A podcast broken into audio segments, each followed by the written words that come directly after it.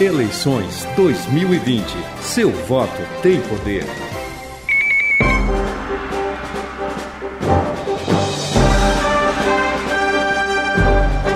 Voltamos com o contraponto dentro desse espaço definido por sorteio junto aos partidos e às coligações na entrevista dos candidatos a prefeito de Foz do Iguaçu. E de acordo com o sorteio, nós começamos já na semana passada as entrevistas. O primeiro entrevistado foi Paulo McDonald Guise, na sequência Chico Brasileiro, depois Nelton Friedrich, na última sexta-feira Cássio Lobato e hoje é a vez de Ranieri Marchioro. Ele que tem 55 anos, é casado, pai de três filhos, natural de Enéas Marques, aqui no Paraná, militar da reserva do Exército Brasileiro, empresário, cirurgião dentista, professor, gestor de empresa pela Fundação Getúlio Vargas, mestre em odontologia e doutorado em ciências políticas. Bem-vindo ao estúdio da Rádio Cultura para esse bate-papo com o ouvinte. Bom dia.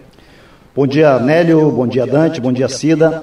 Quero dar aqui um cumprimento especial a toda a audiência da Rádio Cultura e o pessoal da internet que nos acompanha aí nas redes sociais. É um prazer estar aqui eu gostaria de afirmar a vocês que estou muito contente com esse convite, com essa oportunidade, uma vez que, como candidato a prefeito, é a minha primeira participação, de fato não sou uma figura pública conhecida do meio político. E me sinto muito à vontade no rádio, até porque, como militar, eu sou militar de comunicações, né? Sou rádio operador, então me sinto muito à vontade nesse ambiente do rádio. E parabéns à Rádio Cultura. Eu fui dar uma olhada no histórico, a Rádio Cultura tem mais de 60 anos, né? E aí, Falando um pouquinho de rádio, as rádios de amplitude modulada praticamente desapareceram, né? As, as FMs tomaram conta. Então, se uma rádio tem mais de 60 anos, significa que as pessoas que nos antecederam fizeram um excelente tra trabalho, né? Então, parabéns à Rádio Cultura por essa é, oportunidade que está nos é, presenteando. E essas entrevistas são em parceria da Rádio Cultura com o jornal G Dia. Ranieri Marchioro, quais são as qualificações, aquilo que você propõe como diferencial para se lançar candidato a prefeito em Foz do Iguaçu e principalmente quais são as motivações? Bom, eu acho que a primeira motivação é o voluntariado. Né? Nós montamos um grupo, uma equipe é, de trabalho praticamente 100% voluntários, ninguém remunerado. Nós abrimos mão do fundo partidário, fundo eleitoral, mas o principal é dar sequência a uma causa que nós adotamos aí no passado de uma melhoria do país que se reflete no Estado e reflete no município. Então eu coloquei meu nome à disposição, sou voluntário, como afirmei anteriormente, e com relação às qualificações, eu é, me considero uma pessoa que tem um espírito né, proativo né, de doação para a minha comunidade.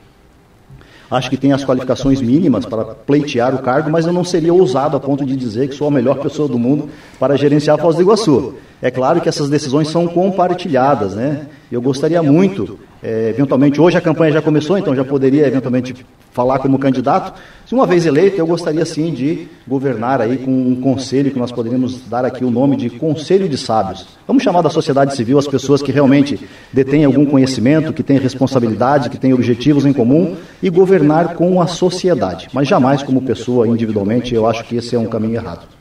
Dante Quadro, o candidato que hoje é entrevistado aqui pelo Contraponto é do PRTB, né, o partido é, da, que, que fez, não fez coligação, então é chapa pura e que está hoje sendo entrevistado. Sem caminho à próxima questão. É, candidato, quando a gente resolve ir para a vida pública, né, e principalmente em cargos executivos, a gente tem a vida aberta, né? Passada né? a limpo. Passada a limpo. E esse final de semana chamou muita atenção a sua prestação de contas, né? O senhor é o candidato com mais bens em Foz do Iguaçu. Queria falar alguma coisa sobre isso? Pra... Eu, eu, posso falar assim, ó, bom, primeiro passo, eu acho que é, não vou entrar em nenhuma crítica aos demais candidatos que fizeram prestação de contas, mas eu acho que alguém deveria ter cumprido o que determina a legislação eleitoral. Ou seja, informar todos os seus bens pelo valor de mercado. Todos os bens que eu ali informei estão na minha declaração de imposto de renda, ou seja, são bens que foram adquiridos com o trabalho, pagamos os impostos e declaramos à Receita Federal. É, Isso mostra também, por outro lado, que como empresário, como trabalhador, eu fui muito competente na aquisição dos bens e na gestão dos recursos. Eu acho que isso também me credencia, de alguma forma, a ter a responsabilidade com o patrimônio público. Né? Eu fui eficiente.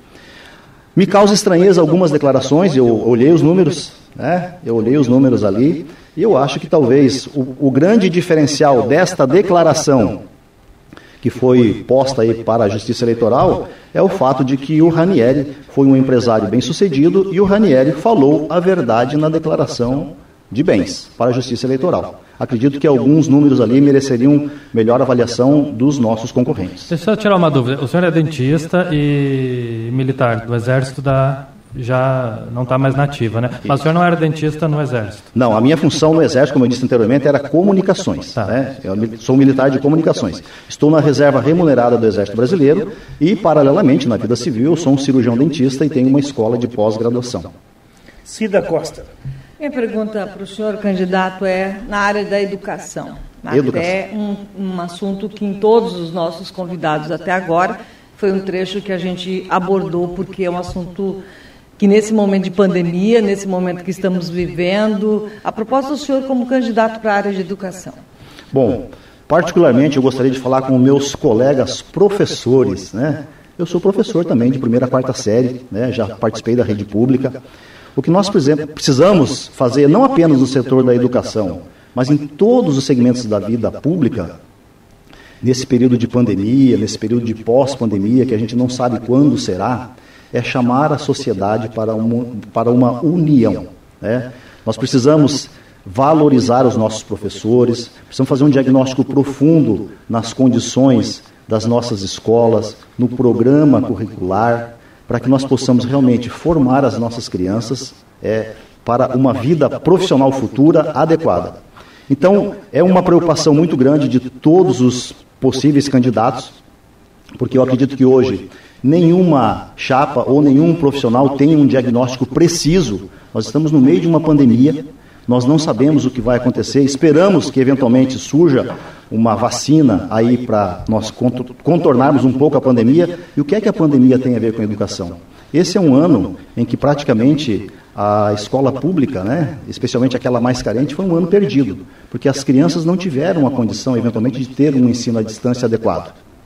O senhor arriscaria dar o número de alunos ideal para uma sala de aula? Olha, como professor que sou, né, o ideal seria que cada aluno, ideal, estamos falando de uma coisa utópica, né, que cada aluno tivesse um professor. Né, mas uma sala de aula com um número excessivo de alunos, 30, 40, 50 alunos, não é adequado. Eu acredito que perca muito rendimento. Eu acredito que um número entre 20 e 25 alunos seria um número ideal para que o professor pudesse trabalhar o conteúdo, né, compreender as necessidades e as demandas dos seus alunos, que hoje é muito irregular. Nós temos alunos é, com potencial diferenciado, influenciado inclusive até pelo tipo de nutrição que ele teve na sua infância. Então, acho que um número de 20, 25 alunos seria ideal. E aí nós vamos cair num problema. Nós temos um excesso de alunos para um número reduzido de vagas, né, por conta desse número que eu estou te dando aqui agora. No pós-pandemia, Possivelmente, muitos alunos que estiveram aí na rede pública é, serão recebidos também da rede privada por uma questão da crise econômica. Né? Muitos pais, eu acredito que não terão condição ainda de bancar é, aquelas mensalidades da escola particular. Então, eu acredito que o gestor do ano que vem terá um problema muito sério para resolver. E aí, como é que se pode contornar isso? Nós vamos ter que chamar os nossos professores, os nossos mestres, os nossos diretores para uma missão, que é a missão realmente do educador. Todo mundo vai ter que entrar no sacrifício, com certeza. Ranieri Marchioro é entrevistado do dia de hoje aqui no Contraponto, na parceria Rádio Cultura, Jornal G Dia.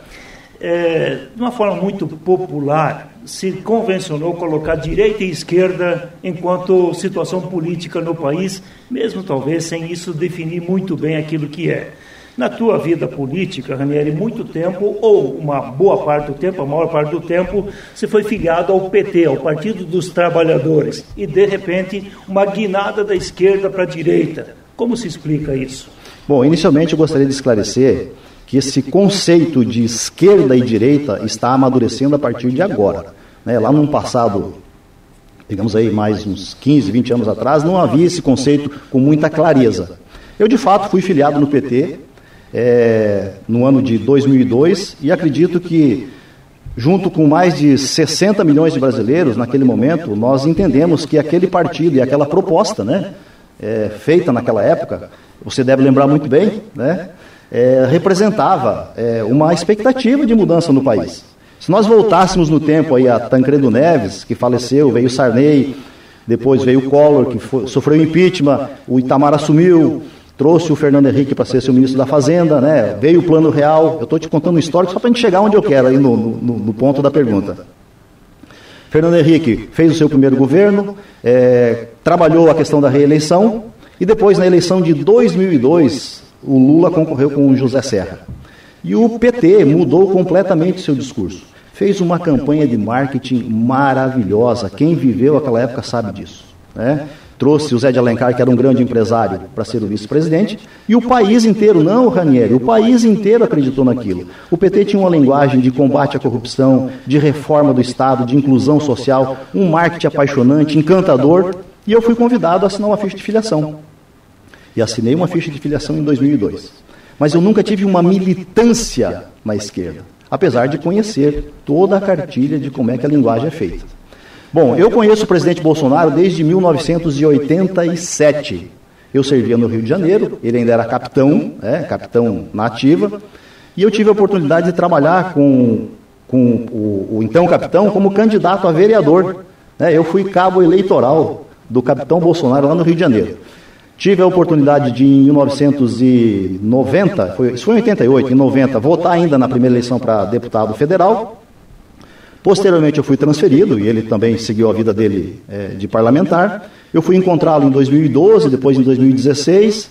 Quando ele entrou na campanha presidencial, eu não tive dúvidas. Né? Não é uma questão ideológica de esquerda e direita. A minha participação naquela campanha foi por uma demanda do país. O país estava indo para o abismo. Então eu me senti na responsabilidade de apoiar um projeto que estava dentro de uma direita mais conservadora. De fato, eu acho que eu nunca fui. É, fui um filiado, sim, mas talvez nunca um, esquerdista. Porque eu sou armamentista, eu sou anti-aborto, eu sou contra as drogas, né? É, eu defendo as liberdades individuais, a, a propriedade privada. Então eu acho que se eu tivesse que me julgar, eu julgar, eu acho que eu nunca fui um esquerdista, mas fui filiado sim no PT, não escondo isso, é uma informação pública e eu não tenho nenhuma vergonha de ter sido filiado, mas é, eu acho que tanto eu quanto a sociedade brasileira entendeu que esse movimento não representa mais a nossa necessidade real nesse momento.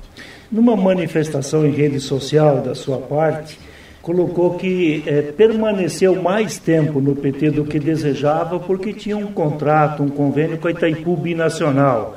Isso significa que, diante de um princípio e de uma oportunidade de faturamento, você opta pela segunda questão? Não. Veja bem, o meu contrato com a Itaipu Nacional, ele teve origem em 1995, na gestão do Euclides Escalco, sete anos antes da filiação no PT. Eu me filiei ao PT é, em 2000 a convite. Né? Nunca tive nenhuma participação ativa na vida partidária, isso pode ser visto. Em 2005 começam a surgir os primeiros escândalos, né, que davam os primeiros sinais de que realmente as coisas não iam bem. E uma coisa que me chamou a atenção na época foi a saída do Hélio Bicudo. Hélio Bicudo era um intelectual, fundador do PT, em 2005. Eu fiquei mais uns dois anos é, com a gastrite né, daquela filiação, e em 2007 eu decidi pedir a desfiliação. E fui aconselhado na época por um superintendente da Itaipu. A Itaipu toda tinha a sua diretoria sob o comando do PT, e ele falou: Olha, Ranieri, se você pedir a sua desfiliação, você vai possivelmente perder o seu convênio. A Itaipu era o meu principal é, cliente. Eu pergunto aqui para a rádio: você tem o teu principal é, é, anunciante aqui, você vai criar um atrito com ele? Tudo bem, eu não tive nenhuma participação na vida política do partido, mas eu entendi que pedir a, desfilia a desfiliação poderia colocar em risco a minha subsistência, a minha empresa, os meus clientes. Né? E aguardei até o momento oportuno de fazê-lo, foi quando o Samec deixou Itaipu. Um mês antes da saída dele, eu tinha informação segura de que ele sairia, pedi a desfiliação, é, protocolei no cartório eleitoral e hoje, lamentavelmente, o TSE, que é o nosso órgão máximo da justiça brasileira, fornece uma certidão de filiação partidária dando conta de que eu fiquei filiado ao PT até 2019. Isso não é verdadeiro. Tá? Essa certidão está errada, tem um vício aí. Né? Nós entramos com uma liminar para corrigir, mas isso leva um certo tempo, né? mas será corrigido com certeza.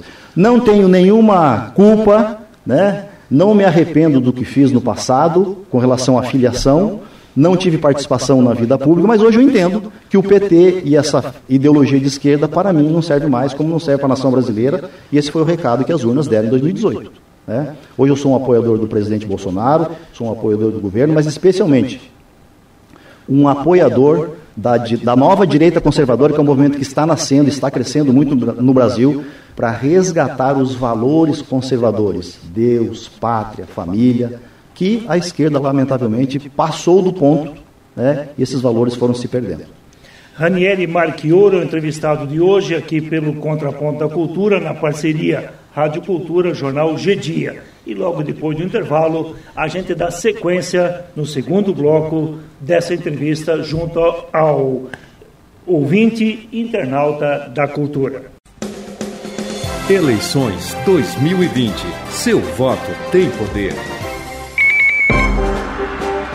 Voltando na rodada de entrevistas com os candidatos a prefeito em Foz do Iguaçu, no dia de hoje é hora e vez de ouvirmos Ranieri Marchioro do PRTB. E só fazendo uma correção em relação ao citado no início, ele é doutorando em ciências políticas.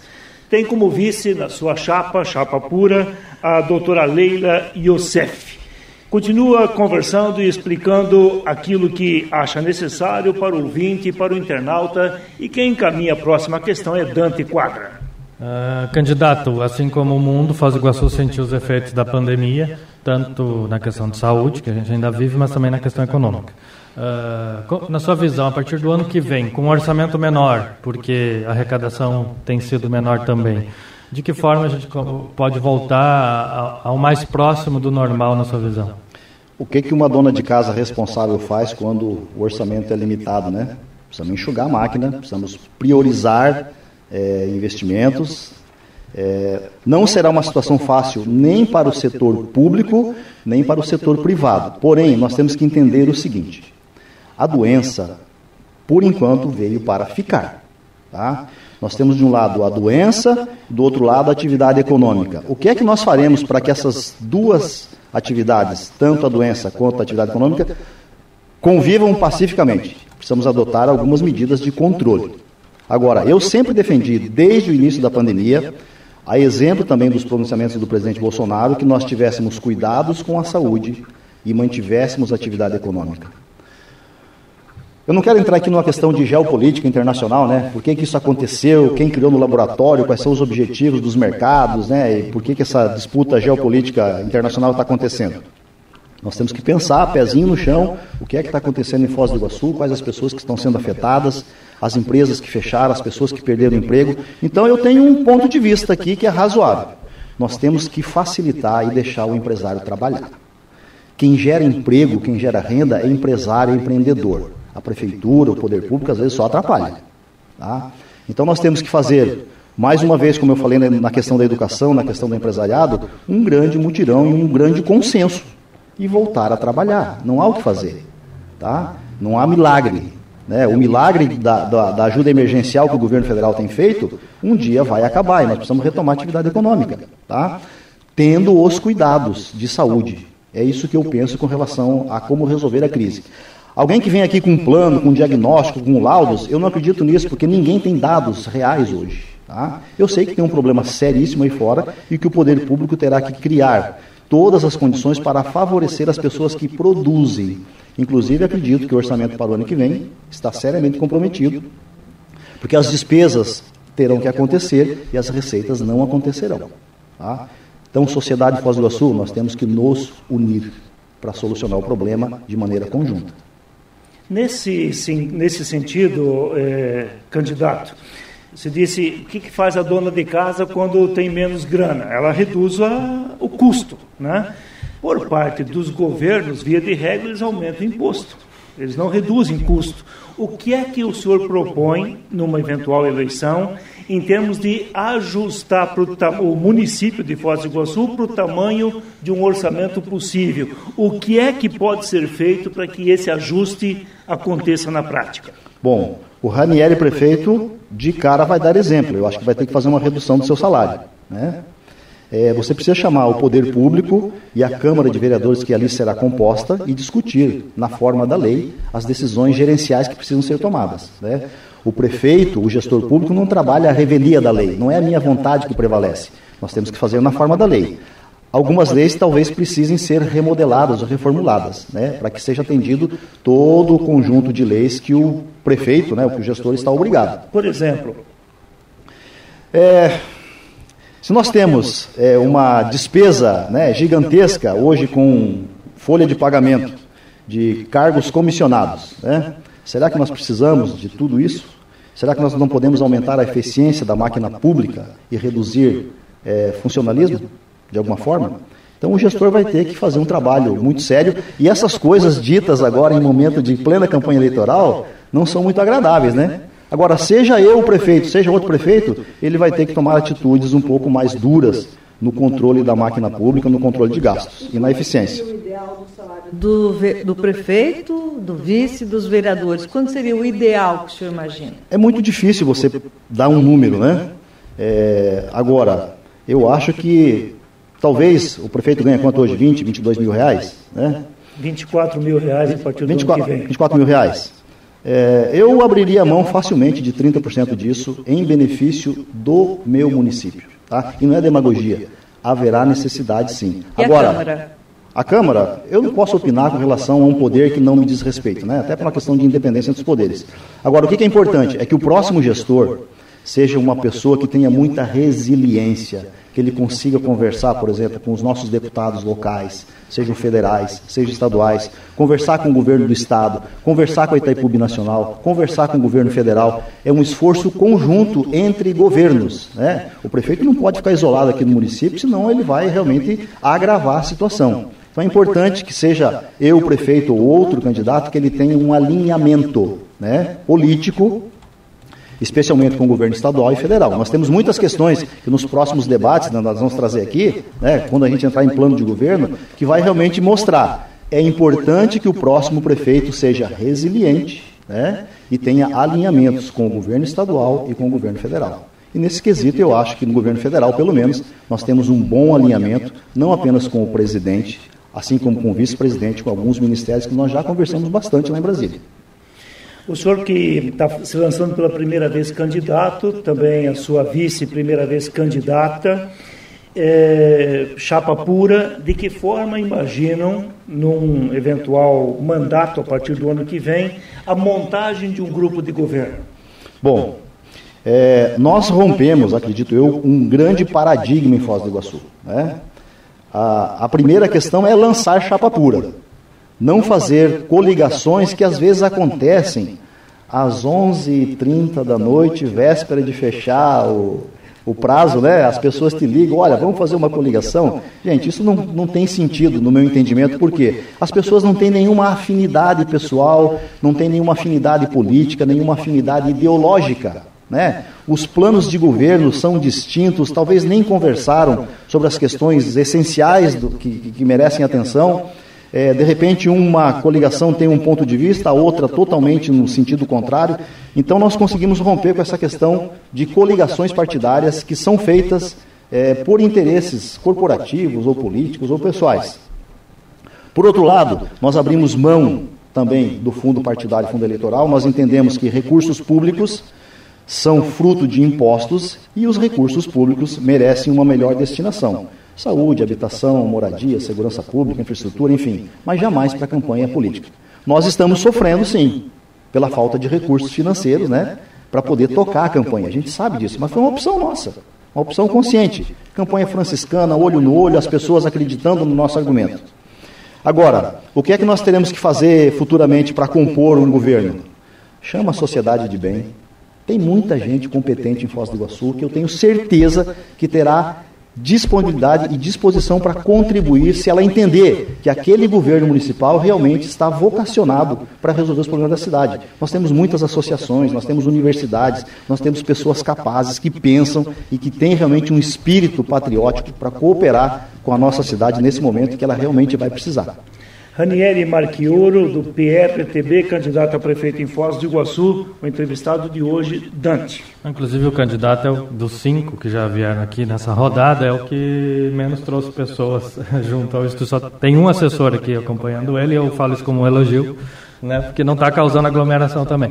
É, e aí eu fico na linha do Nélio, pensando também como é que o senhor vai fazer para governar, a equipe reduzida, pensaria numa diminuição de secretaria, o senhor fala em diminuir gasto, uh, o salário do prefeito e secretários, imagino eu, eu vejo isso muito mais como um simbolicamente, né? Como faria para diminuir a máquina pública, né? Nós temos 50% do orçamento de Foz do Iguaçu uh, comprometido com o funcionalismo.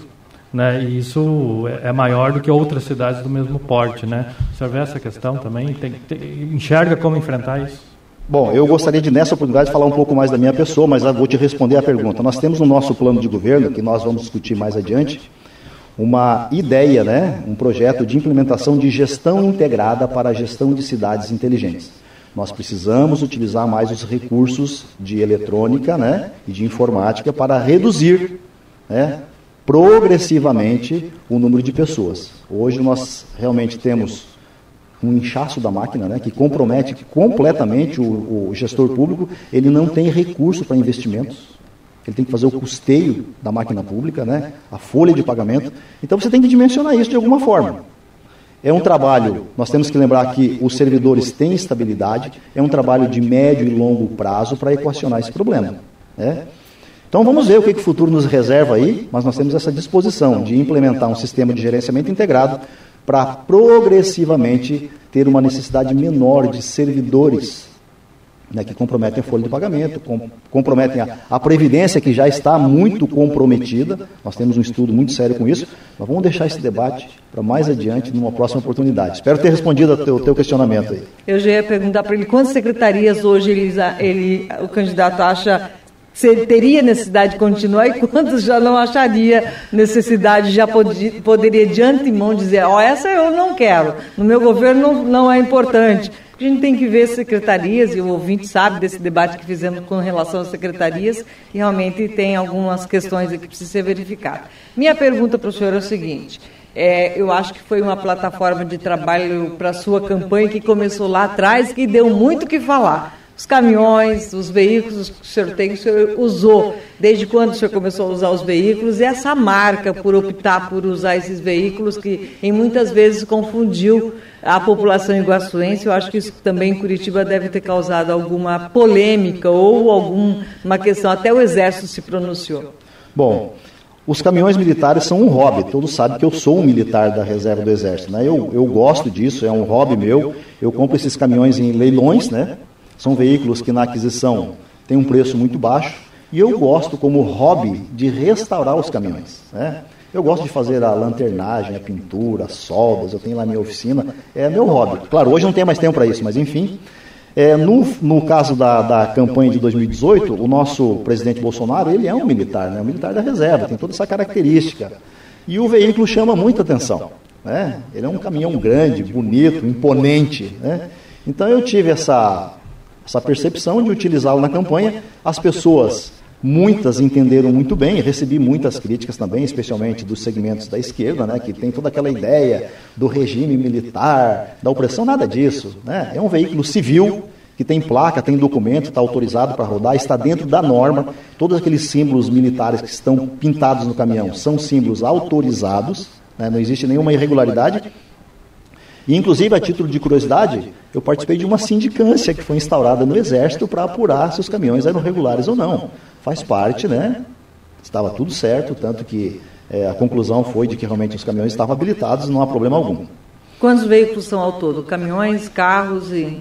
É, eu tenho caminhões militares, eu tenho três caminhões militares, tenho mais dois que eu comprei que precisa restaurar, né? Que eu acho que não vou poder fazer isso.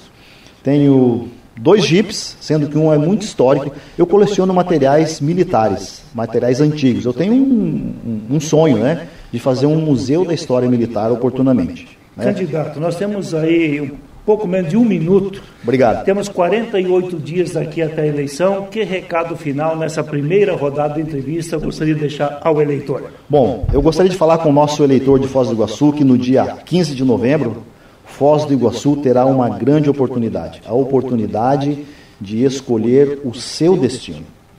E juntos nós podemos realmente fazer uma construção de uma, de uma grande plataforma para que a nossa cidade se torne o melhor lugar do mundo.